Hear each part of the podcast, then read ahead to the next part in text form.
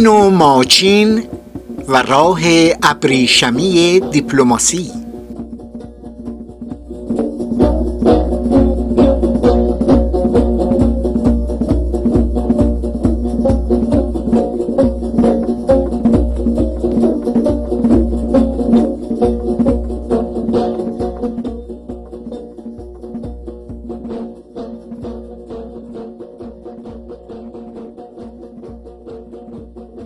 قطره بارانی که بر گل سرخ می لغزد جوانه لجوجی که بر سرما غلبه می کند آوندهای سرکشی که موانع را از سر راه بر می دارند گیاه مهربانی که از دل خاک سرک می کشد و به آفتاب سلام می کند چشمه جوشانی که دل سنگ را می شکافد همه و همه در برابر این زندگی که پارس می کند و این زمین که خار می خلد و این آسمان که بلا می ریزد فریاد برمی آورند بهار می آید بهار می آید هرچند زمستانیان نخواهند. دوستان خردمند و دردمند در مقدم بهار و اعتدال بهاری به شما سلام می کنم در هرات و بلخ و قندهار و دوشنبه در سمرغند و بخارا و دره فرغانه در ترمز و مرو و مشهد و همدان و گلپایگان و آبادان در ایروان و باکو و اشقاباد و شبرغان در کولاب و آستانه و قندهار و بدخشان در زرنج و زابل و کویته و پیشاور از تفلیس و دریای مرمره تا کاشغر علم دولت نوروز به صحرا برخواسته است. آری بهار می آید هرچند زمستانیان نخواهند.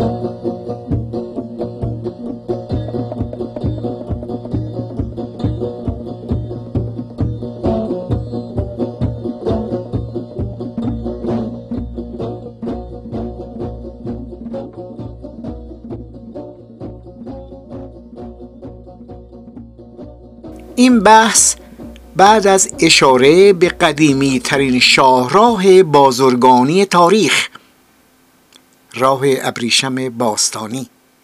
همچنین ابتکار یک کمربند و یک راه Belt and Road Initiative راه ابریشم جدید به سند همکاری راهبردی ایران و چین می‌پردازد. که گرچه تصمیم مربوط به آن به سال 1394 باز میگردد تا کنون انتشار جزئیاتش محقق نشده است. ضرورت طرح این مطلب های هوی حکومتیان از یک سو و گرد و خاک ژورنالیسم مبتزل سیاسی از سوی دیگر در شبکه مجازی به ویژه فیسبوک و یوتیوب است. نگرانی مردم هوشیار و رنجدیده ایران که آزادی برایشان آرمان است نه تجارت و به حق استبداد زیر پرده دین را بر نمیتابند موضوعی جداست. به ویژه که حکومتیان راستها را نمی‌گویند و راستها را نگفتن نوعی دروغگویی است مردم هوشیار و رنجدیده ایران حق دارند محتوای محرمانه این گونه اسناد عدم تصویب اون در پارلمان احتمال واگذاری امتیازهایی به طرف چینی برای دریافت منافع مالی در شرایط تحریم و مسائلی از این قبیل را برجسته کنند. حساب مردم هوشیار و رنجدیده ایران جداست. پیش از ورود به بحث به چند گزاره اشاره کنم. ادعا شده سند مورد بحث حاوی هیچ عدد و رقمی نیست. هیچ منطقه یا حتی نقطه ای را واگذار نمی کند هیچ حق انحصاری در حیچ حوزه هم ایجاد نمی کند به عبارت دیگر مدیریت اداره یا بهره برداری از هیچ منطقه یا حوزه واگذار نشده و استقرار هیچ نیروی نظامی در آن پیش بینی نشده است. فعلا یک یادداشت تفاهم است. Memorandum of Understanding. یک یادداشت تفاهم است قرارداد نیست. قرارداد زبان خاص و طرز نوشتن خاص دارد. باید حکمیت درش تعیین بشود و دادگاه هایی که بتوانند درباره آن نظر بدهند.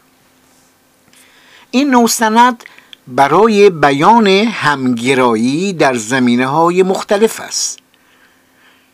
یادداشت تفاهم به همکاری راهبردی ایران و چین اشاره دارد. راهبردی در اینجا یعنی رابطه در بالاترین سطوح. طرحی دراز مدت برای نیل به یک هدف بلند مدت. کنش های استراتژیک در جهان در قالب دیپلماسی راه عملیاتی می شود مفهوم دیپلماسی راه به برهم کنش شاهراهای منطقه‌ای و بین المللی با دیپلماسی اشاره دارد.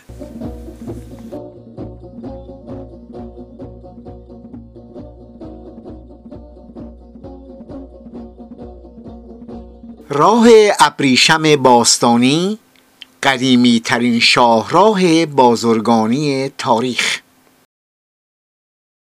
راه ابریشم سنتی باستانی شبکه از راه های در هم تنیده بود که از شیان در چین در چین میانی آغاز میگشت و با گذر از فرارود ماورا و نهر وارد ایران شده و به دریای مدیترانه و بیزانس استانبول امروزی می رسید. در کنار مسیر زمینی راه ابریشم باستانی یک مسیر دریایی نیز داشت که از دریای چین جنوبی و تنگه مالاکا تا اقیانوس هند و خلیج فارس می‌رفت تنگه مالاکا دریای آندمان در اقیانوس هند را به دریای چین جنوبی در اقیانوس آرام متصل می سازد. بندر سیراف در شهرستان کنگان استان بوشهر در جنوب ایران و سپس جزیره هرمز نقطه اتصال مسیرهای دریایی و زمینی راه ابریشم باستانی بودند. راه ابریشم برای بیش از هزار سال از دویست سال پیش از میلاد تا سده شانزدهم میلادی پابرجا بود. و گرانیگاه بازرگانی اقتصادی و سیاسی و فرهنگی جهان بود. با کشف قاره آمریکا مسیرهای نوین و پرسود بازرگانی از آسیا به اقیانوس اطلس چرخید و راه ابریشم اندک اندک از یادها رفت. اضافه کنم که راه ابریشم باستانی ریشه در راه شاهی داشت. راه شاهی که به دستور داریوش بزرگ ساخته شده بود. این نخستین شاهراه بین المللی جهان شهر سارد مرکز سترابی لیدیه را در کرانه دریای اژه به بابل و شوش و سرانجام پارسه متصل می کرد جاده قدیم ابریشم که از مرکز چین بیابان تکلمکان شروع می شود بعد از گذشت از آسیای مرکزی وارد سمرقند، بخارا، مرو، نیشابور، دامقان، ری، همدان، بین النهرین، میان رودان، بغداد و پالمیرا می‌شد. یعنی با گذر از غرب چین و آسیای مرکزی به ترکمنستان و ایران می رسید و با گذر از ایران به خاورمیانه می‌رفت. ایران همیشه به دلیل موقعیت استراتژیک جغرافیایی اون عنصر مرکزی در کمربند اقتصادی جاده ابریشم و محل عبور دو جاده دریایی و زمینی ابریشم بوده است. گذر از ایران هم به ترکیه که از اونجا به اروپا مرتبط شود همیشه مورد بحث بوده است. این راه به سبب حمل ابریشم چین به دریای مدیترانه و مناطق گوناگون دیگر جاده ابریشم نام گرفت. جاده ابریشم از مهمترین قسمت نوار شمالی ایران از شهر گرگان به سمت گیلان می‌رفت. و از آن سو از ایران خارج می‌شد این جاده نه تنها نقل و انتقال کالا را امکان پذیر می کرد بلکه باعث انتقال باورهای فکری مثل هندویزم، اسلام، بودیزم و مسیحیت نیز شد به علاوه بیماری هایی مانند اون هم از این مسیر منتشر می شدن.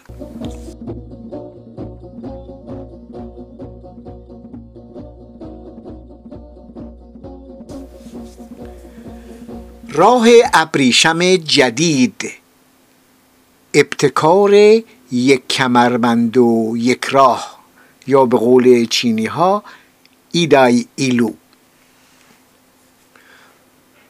راه ابریشم جدید. راهی که به چینی ایدای ایلو خوانده می شود مجموعی گسترده از پروژه های شبکه ارتباطی و مسیرهای ترانزیتی لوله های نفت و گاز بنادر فرودگاه ها خطوط راه‌آهن و تأسیسات با سرمایه چینی است. Belt and Road Initiative کمربند و راه. چند سال پیش جاده ابریشم جدید ابتکار یک کمربند و یک راه بر سر زبان ها افتاد.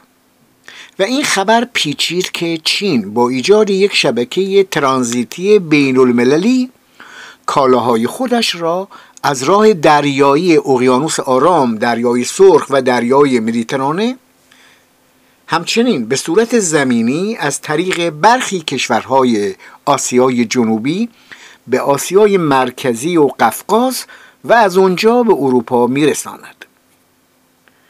راه ابریشم دریایی در بردارنده 42 درصد از جمعیت جهان است.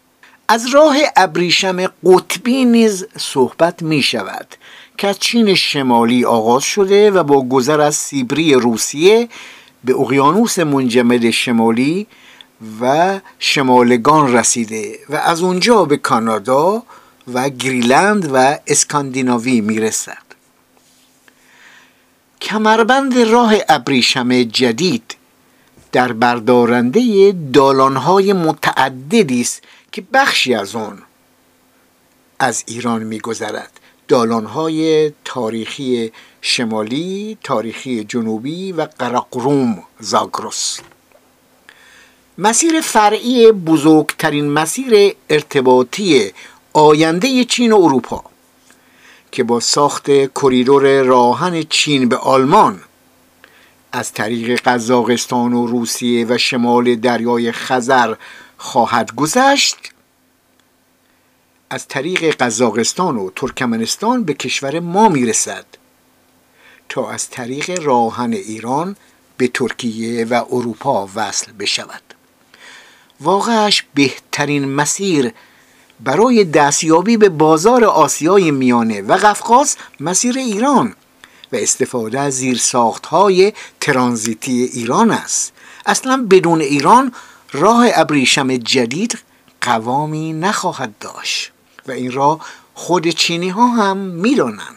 متاسفانه از بس رژیم حاکم بر کشور ما این پا به اون پا کرد خط مسیر به اروپا از طریق قزاقستان، دریای خزر، آذربایجان و دریای سیاه بسته شد. در حالی که اون خطوط هم می توانست از مسیر ایران عبور کند. گفته می شود چنانچه سند همکاری های راهبردی ایران و چین سال 94 امضا می شد که نشد.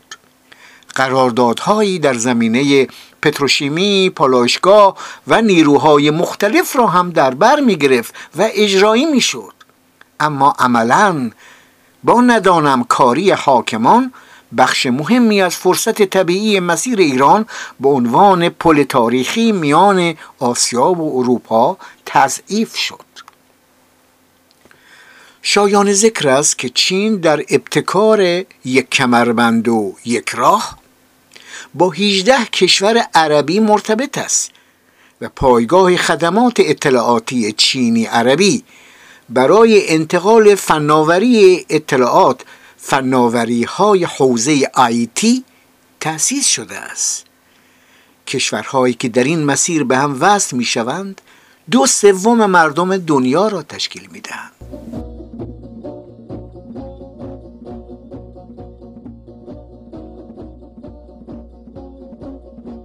اولویت چینی ها منافع ملی خودشان است. در حال حاضر شریک تجاری 150 کشور از مجموع 210 کشور جهان چین است. حتی کشورهایی که شریک تجاری اول آنها آمریکا، ژاپن یا استرالیاست در حالی با این سه کشور تجارت دارند که شریک تجاری اول همین سه کشور چین است. چین از دهه 90 میلادی روابط گسترده و بلند مدتی را با بسیاری از کشورهای جهان به سرانجام رسانده. حتی بسیاری از پروژه های خدماتی امرانی و تکنولوژیک اروپایی ها توسط چینی ها انجام می شود در حوزه انرژی و حمل و نقل قراردادهای متعددی با عربستان، امارات، کویت، مصر، الجزایر، مراکش، اردن و عراق بسته است. چین در سال 2013 با عراق در سال 2015 با امارات متحده عربی در سال 2016 با عربستان سعودی و قبلا بین سالهای 2001 و 2006 با افغانستان، پاکستان، روسیه و کشورهای آسیای میانه موافقتنامه های مشابهی امضا کرده است. تنها کشوری که در میان دو حوزه انرژی آسیای میانه و خلیج فارس جای گرفته کشور ماست ایران. و چین که به دنبال تضمین مستمر انرژی است از دیرباز به منابع عظیم نفت و گاز ایران توجه داشته است و طبیعی است که اولویت چینی ها منافع ملی خودشان است آیا چین برای کاهش درگیری با ایالات متحده بر سر دریای جنوبی چین و هنگ کنگ با کارت ایران بازی می کند؟ آیا می‌خواهد در مناقشات نفتی در فیلیپین و ویتنام و مناقشات جزایر ژاپن رودست نخورد در برابر آمریکا؟ به ویژه که آمریکا با ژاپن و کره و اندونزی و مالزی و ویتنام متحد شده و چه بسا روزی تنگه سنگاپور مالزی بسته شود. ببندد آمریکا. تنگه مالاکا. تنگه مالاکا که کشور سنگاپور در جنوبی ترین نقطه اون واقع شده یکی از مهمترین گذرگاه های دریایی جهان شناخته می شود و چین نمی‌خواهد بسته شود. تنگه مالاکا پس از تنگه هرمز مهمترین شاهراه حمل و نقل دریایی نفت در دنیا به شمار می رود آیا چین برای کاهش درگیری با آمریکا با کارت ایران بازی می کند برگردیم به سند راهبردی ایران و چین. گفته می شود برای تدوین اسناد همکاری های راهبردی حقوقدان ها هم شرکت می کنند و تک تک واژه ها به دقت انتخاب می شود ادعا شده سند مورد بحث نیز از نظر حقوق بین الملل یا نظام حقوقی دو کشور برای هیچ کدام از این کشورها ایران و چین تعهد حقوقی ایجاد نمی کند صرفا یک نقشه راه است برای تعیین چارچوب همکاری ها و چگونگی انجام آنها اما اما پرسیدنی است که آیا رژیم مستقر در ایران از پس بازی های موش و گربه چینی ها برمی آید؟ یا ایران به پمپ بنزین چین تبدیل خواهد شد و بر آن همان خواهد رفت که بر سر لاوس و سریلانکا و جیبوتی و ونزوئلا و کنگو رفت. گفته می شود برخی دیگر از شرکای چین وامهایی دریافت کردند و به ازای اون کنترل بخش از منابع طبیعی یا بنادر و سرزمین های خود را به چین واگذار کردند. واقعش داوری درست پیرامون سند همکاری های راهبردی ایران و چین به زمان نیاز دارد. کسی از جزئیات آن سند اطلاع ندارد.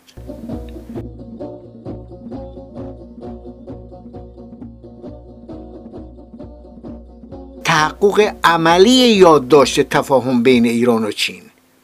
و تقابل اون کشور بر سر این موضوع با آمریکا غیر محتمل به نظر می رسد چرا؟ به دلیل در هم تنیدگی اقتصاد جهانی و اینکه چین 550 میلیارد دلار کم و بیش با آمریکا صادرات دارد. اقتصاد 300 میلیارد دلاری ایران با اقتصاد 21 هزار میلیارد دلاری آمریکا اصلا قابل قیاس نیست.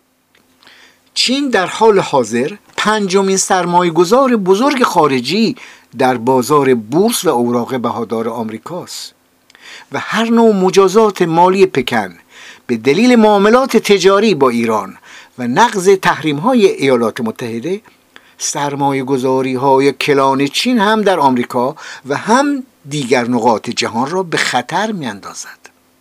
حساسیت و آسیب پذیری متقابل میان چین و مجموعه کشورهای توسعه یافته غربی بیش از آنی است که بتوان تقابل حاد را میان آنان تصور کرد. بماند که در حال حاضر ادامه تحریم های آمریکا و FATF برای چین معامله با ایران را مشکل کرده است. بنابراین هر تحول واقعی در مناسبات اقتصادی دو کشور منوط به رفع تحریم های کنونی آمریکا علیه ایران است. مگر چین می تواند تحریم های آمریکا علیه ایران را نادیده بگیرد و وارد یک دوران پرتنش با آمریکا شود؟ مگر چنین چیزی را می خواهد از اونجا که ایالات متحده در سمت و سودهی به اقتصاد و تجارت جهانی نقش بالایی دارد بعید از پکن با واشنگتن درگیر شود. به ویژه که در جریان جنگ تعرفه های ترامپ سالانه بیش از 100 میلیارد دلار برابر با کل صادرات ایران همراه با نفت خام سالانه بیش از 100 میلیارد دلار چین متحمل خسارت شده است.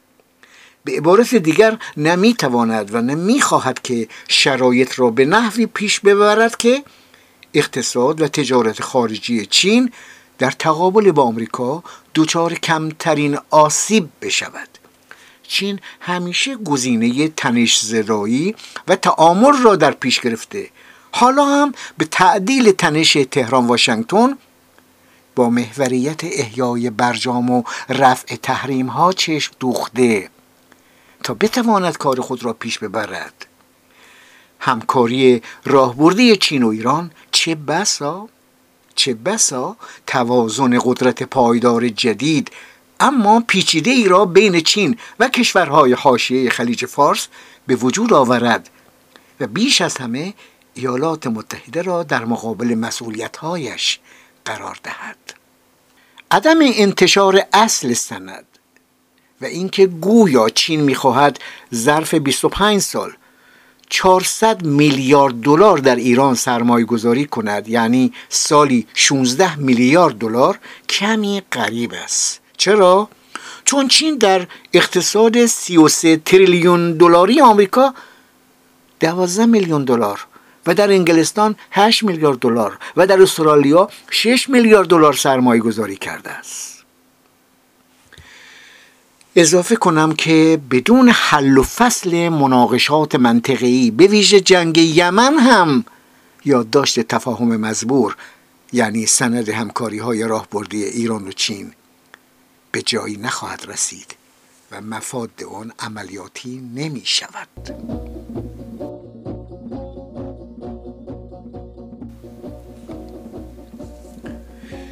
چین جایی نمیخوابد که آب زیرش را بگیرد. در طرح جاده ابریشم جدید و ابتکار یک کمربند و یک راه Belt and Road Initiative چین می‌خواهد ایران را به عنوان یک متحد استراتژیک در مجموعه کشورهای مورد نظر خود قرار دهد تا زمانی که امکان همکاری های گسترده فرا رسید توافق 25 ساله را فعال کند. با وجود کش و قوس در رابطه چین و ایالات متحده و ویتوی قطنامه های مورد نظر آمریکا توسط چین در شورای امنیت علیه سوریه و اینکه چین برخلاف ترامپیان جانب برجام را گرفته تحقق همکاری راهبردی چین با ایران کمی قریب می نماید اینکه واقعا عملی بشود. به ویژه که روابط ایران و آمریکا در حال حاضر شیر تو شیر است. توجه داشته باشیم که چین همانطور که گفتم بزرگترین واردات را به آمریکا دارد. خودش هم وارد کننده کالا و خدمات آمریکاست.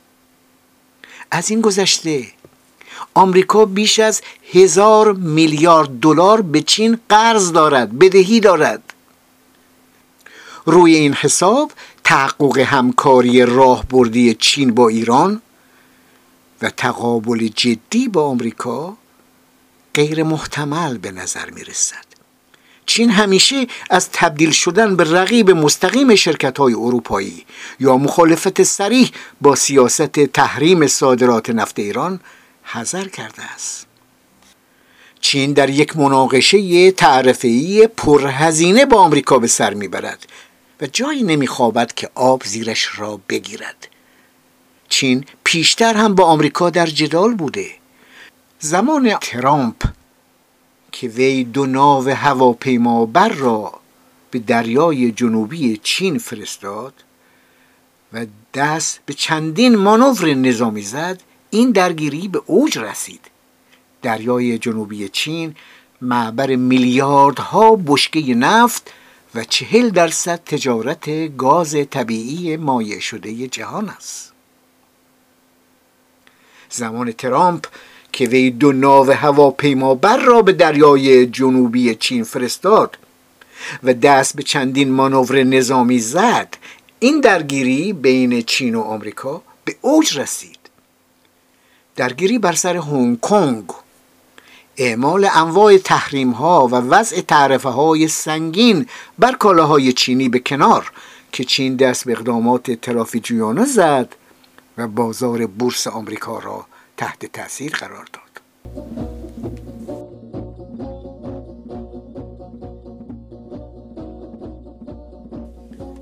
از آنجا که گذشته پیش درآمد اکنون است مرور تنظیم رابطه های چین با ایران قابل تعمل است.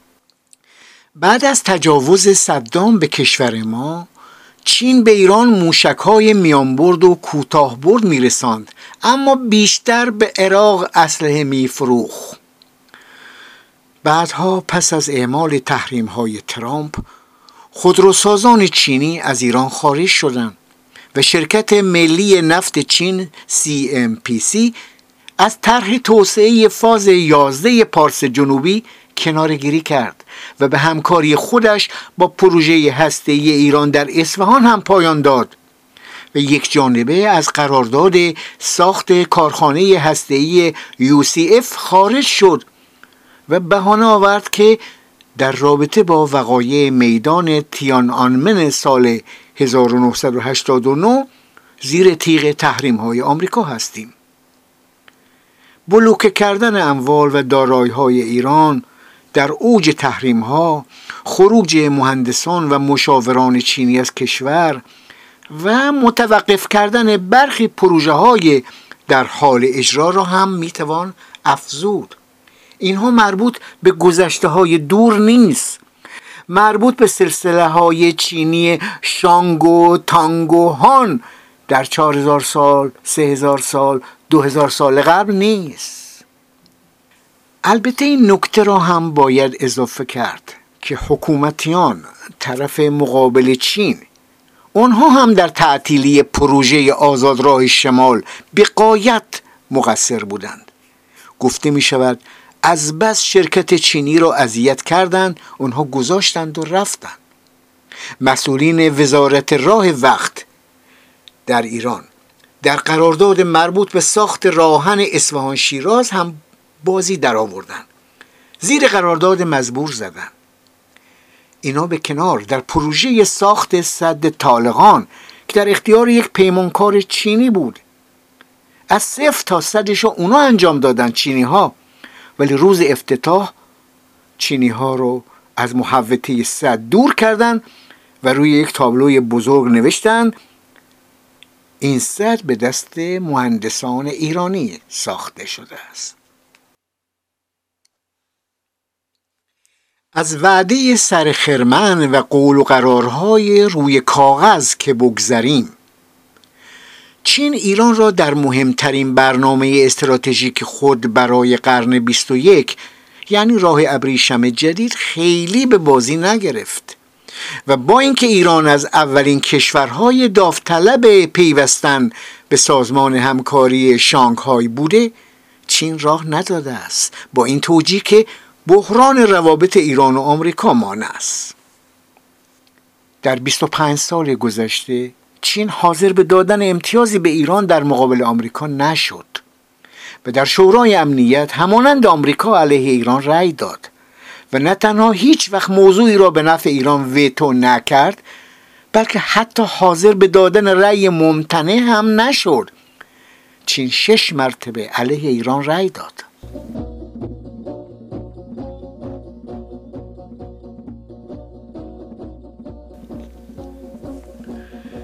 سند راهبردی ایران و چین و گفتگوهای ملین.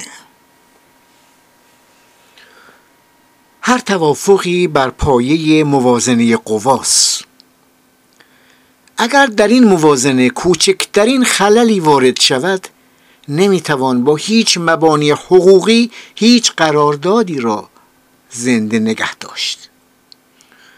عدم تعادل بین اقتصاد ایران و چین به همراه فشار اقتصادی و سیاسی که در حال حاضر روی ایران است گفتگوهای ملین را تداعی می کند گفتگوهای ملین و این گزاره را که حق با زور است. سال 416 پیش از میلاد مسیح. بعد از پیروزی یونان بر ایران اهالی آتن و اهالی جزیره ملوس نشست مهمی می‌گذارند که به گفتگوهای ملین معروف شده و در کتاب تاریخ جنگ پلوپونزی صورت جلسه آن موجود است. کتاب مزبور تاریخ جنگ پلوپونزی یکی از متون کلاسیک و نوشته اساسی در تاریخ سیاسی است و توسط مورخ یونانی توسیدید تدوین شده است. نقشه راه همه کسانی که بر اسب قدرت سوارند مضمون همین گفتگو یعنی مذاکرات ملین است. سند همکاری های راهبردی ایران و چین نیست. ملوسی ها دم از حق و حقوق می زدند آتنی ها جواب دادند این حرف ها رو نزنید. حقوق در دنیایی که در آن زندگی می کنیم به قدرتمندان تعلق دارد. قدرتمندان هر آنچه می‌خواهند می‌توانند انجام دهند و ضعیفان میباید تحمل کنند. می‌دانیم که نماد مشهور چین در سراسر جهان اجده هاست.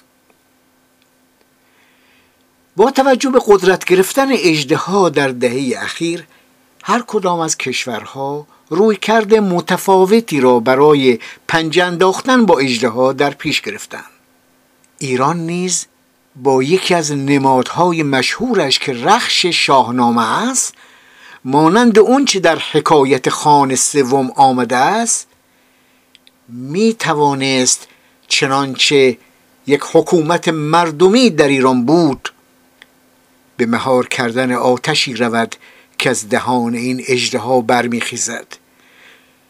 به مهار کردن این آتش برود تا از آن چراغ افروزد. دوستان عزیز از شما سپاسگزارم که وقت گذاشتید و به این بحث با همه اشتباهات و نارسایی‌هایش توجه فرمودید. به امید اینکه رخش از پس اجدها برآید.